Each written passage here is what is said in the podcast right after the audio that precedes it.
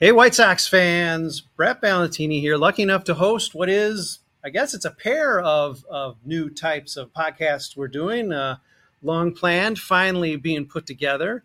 Uh, we're going to call it, I think we're going to call it, we're just going to call it The Dish, right? It's, uh, it's Today in Sox History. It's the brainchild of Mark Liptak, my guest here for our, our very first Dish Deluxe, I guess we'll talk about them. I'm going to try to be doing some uh, some daily or close to daily just checks in that will rely a lot on what uh, or almost exclusively on what Mark does for us every day on Southside Sox. You've been reading that for for years.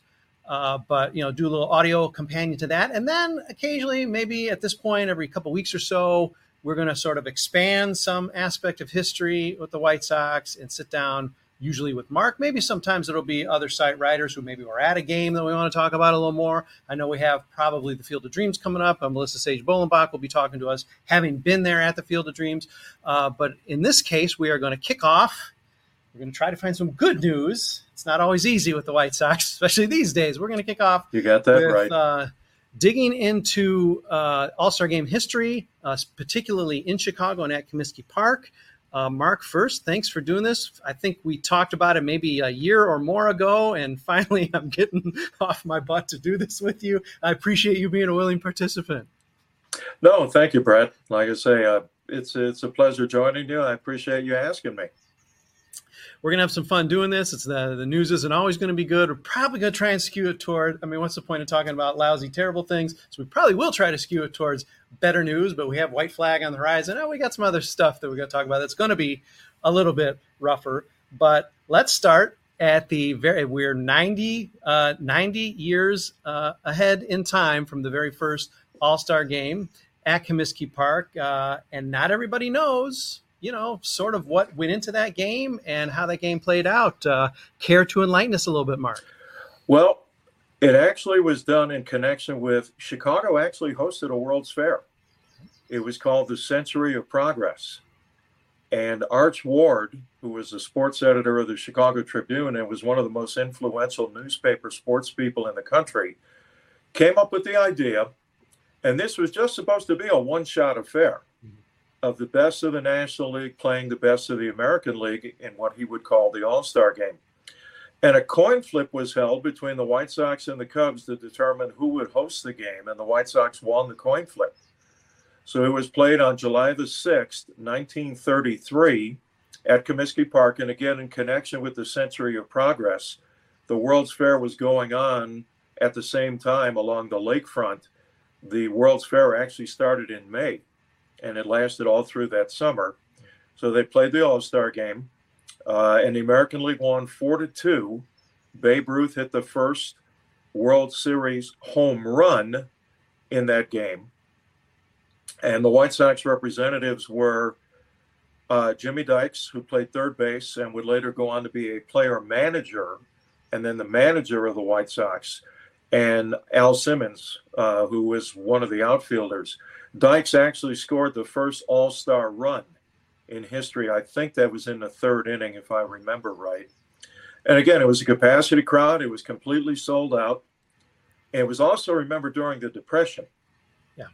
And that brought a sense of joy, for want of a better word, to a nation that was really struggling. So they decided, let's make this an annual affair, which they have. Uh, and then uh, the next year it was held, I believe, at the Polo Grounds. And they would alternate every year between the American and National League parks. That's changed in recent years, but that was the original format. I'm curious uh, because, as familiar as I am with the first game, and as much pride as us as Sox fans sort of hold that you know uh, Comiskey Park got to host the first. Until I saw uh, some of your pre-show notes, I, I really hadn't recalled or remembered that it really was just it was somewhat of a fluke in that it was a coin flip. Now that would yes. tell me, Mark, that they weren't certain how this game was going to be received because clearly, if you were going to go capacity, Comiskey had their upper deck by then, correct? So I mean, you yes. capacity wise, you're going to sell more and you're going to get a bigger crowd at Comiskey Park. I'm sure it is sort of like, hey, let's just be fair. We're in Chicago, so let's flip a coin. But you know, if they knew this was a, a, killer sell from the start, I'm guessing they would have skewed just like they did with some World Series games, especially once uh, Comiskey had you know lights or whatever. Uh, uh, that you know you would you would push it off toward Comiskey because you just get more people you know, you know. And it turned out it played out that way, but I guess going in maybe they weren't certain. In the finest Chicago tradition, is that what you're saying? yeah, right. That, that maybe the coin was skewed somewhat. you know, heads I win, tails you lose. no, honestly, I don't honestly know a lot. I'm a White Sox historian, but I have never seen anything anywhere mm-hmm. about who did the coin flip, where it was done, who called, whether it was called heads or tails. I think that's one of those things that's been lost to history. Yeah. But the White Sox won it, fair or unfair. Yeah. And they wound up hosting the first game, which of course was an afternoon game because there were no lights. Mm-hmm. Um, we are going to uh, move forward in time here after a break, and I'm also going to have a off the board question that doesn't have to do uh, uh, directly with the White Sox. I'm going to challenge uh, Mark with not trivia, but I'm sure he has. He probably does have the answer because this was his uh, era. I think the beginning of, of of his hair watching games. We're going to take a break. We're going to be back in a minute. Stick with us. A lot more interesting history on a dish deluxe here. Very first time inaugural episode with Mark Liptak. Uh, we'll be back in a minute. White Sox fans, I am Brett Ballantini again hosting hosting a podcast. What am I doing? I'm hosting a podcast. we have. Uh, I think your wife asked you that question a lot. Oh exactly yes, trust doing? me, Mark. Oh my gosh, if not daily, hourly. Uh, but I'm hosting along with Mark Liptak uh, what we're going to call, at least for now, the Dish Deluxe. Uh, we're doing probably daily or trying to come close to doing daily uh, little history bites uh, and just in a podcast sense. But here, when we move over to YouTube and uh, develop a, I guess, a more deluxe podcast, we're going to call it Dish Deluxe. Why not? deep dish, whatever it is. but we have been talking All Star games. We touched a little bit on the very first one in 1933 and how the White Sox were lucky enough to host that. And we they, they and, and now from here they sort of get all of the special anniversaries. I'm going to guess 2033 is going to be uh, at Sox Park. Uh, on the I would think so. We are uh, 90 years uh, ahead, uh, but before we move to, I guess, the next milestone, it's not the only one, but the other one we wanted to highlight here on Dish Deluxe, which would be 1983, the 50th year uh, after 1933. Uh, I'm curious because something took a change, and it doesn't have to do with the White Sox or Comiskey, Mark, but in the early 60s, maybe late 50s, early 60s, they, the the uh, Major League Baseball started moving to two games. Yes, sort of screws late, up the, late, the, number of games it and started in the late 50s. Some of the records. Uh, and is that just sheerly because it was such an enormously popular uh, event that you'd want to spread out a couple games during the summer. What's what's the reasoning or the background behind going to two games there for a, seems like a stretch of four or five years? I believe it started in 1958, and I think it went through 1962. Okay. And they would have one game in a National League park, and then a few weeks later they would have another game at the American League park or vice versa. They would start with the American League and go to the National League. And I, I believe it was primarily because it was a popularity type thing. Uh, you know, there was good. They was drawing well. TV had a lot to do with that. Those games were televised, and um, they did it for 58, 59, five years, I believe, off the top of my head. Why it ended, honestly, I don't know. I think I think if I had to guess, Brett, it would be because it was too disruptive yeah. to the regular season schedule. It's one thing to take, you know, three, four days off, okay, to have one game, but then you have to do it again two or three weeks later. And in many cases, now you're getting into late July, start of the pennant races are heating up. I have a feeling that probably was part of the reason why they ended it and look, we're Mark, we're problem solving on a podcast. You've got expansion and you've got the the move of the season to 162 games. They got to find a way to, to, cram all this in. They're still having a lot of double headers back then, but it's still a challenge yes. to really cram in an extra week. So that probably only uh, encouraged Major League Baseball to take a step back and say, "All right, we love this game and fans love it, and this is the heyday of baseball as America's pastime, but we are going to." scale it back to just one and game. before brett before you start talking about 83 Remember, Comiskey Park hosted the 1950 game as well. That was the second time they had hosted. The National League won that game four to three. It was in extra innings on a Red Schoendienst home run. But that game was known for Ted Williams breaking his elbow when he hit the left field wall at Comiskey Park. It wasn't padded. Yeah. He was trying to make a catch on a ball. I don't remember who hit it. His elbow hit that concrete and broke it. Yep. So that was kind of the highlight, and I use that term loosely. Yeah, yeah of the 1950 like game, like and then you went to 1983. Right, you want to skip past 1950 because bad news: American League loses. We don't care about that. And then Ted Williams. I mean, it's not a White Sox, but come on, breaks his elbow. That's just that's bad vibes. So we do scoot ahead to uh, 1983, big celebration. This is one I remember. I think I was probably sitting in front of the TV with my VCR recording the game because it was going to be a memento forever, right? And who knew the game was going to become? Because this is a time, Mark, where the American League is suffering a horrible, horrible set of results. I mean, they lost 11 losing, in a row. They're losing all the time. National League clearly totally, totally leapfrog them in terms of talent. Not that the All Star game is, is the true true test of, of league talent, but yeah, I mean it's, it's it gives you a glimpse. And the National League had you know was beginning to run circles around the American League, and yeah, they were really coming into limping into this game really because uh, National League had sort of asserted itself as the dominant mm-hmm. going 60s into the 70s and now 1983 comes back home in chicago back home in comiskey park park had not changed uh, and uh, some electrifying results. True. The American League won 13 to 3. they had a huge inning when uh, Fred Lynn, who was born in Chicago, Chicago native, yes, Lynn was with the Angels, hit the first major, hit the first All Star Game grand slam into the lower deck in right field. He hit it off Atlee Hammaker, mm. who was with the Giants, who in 1995, I think, yeah yeah. pitched actually for a brief period of time with the White Sox. But the American League won that one in a rout. And the other highlight was the day before when you had 50 living members of the Hall of Fame all return to Comiskey Park for an old timers game. Now, not all of them actually mm-hmm. played, but there were people there, including guys like Carl Hubbell, mm-hmm. Joe DiMaggio, Bill Dickey, who were there. Some actually played, some did not. One of the one of the memorable moments in that game was Early Wynn was on the mound in his White Sox uniform throwing to Billy Williams. And Williams hit a ball into the upper deck in right field. Whew. Now, granted, Boy. Early was not throwing yeah. like he did. Yeah. You know, yeah. Not a fair competition of eras. Because knowing Early, he would have brushed the next hitter back.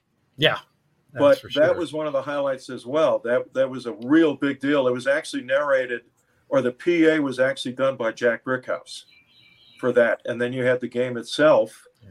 uh, the next night on NBC. Vin Scully and Joe Garagiola had the call.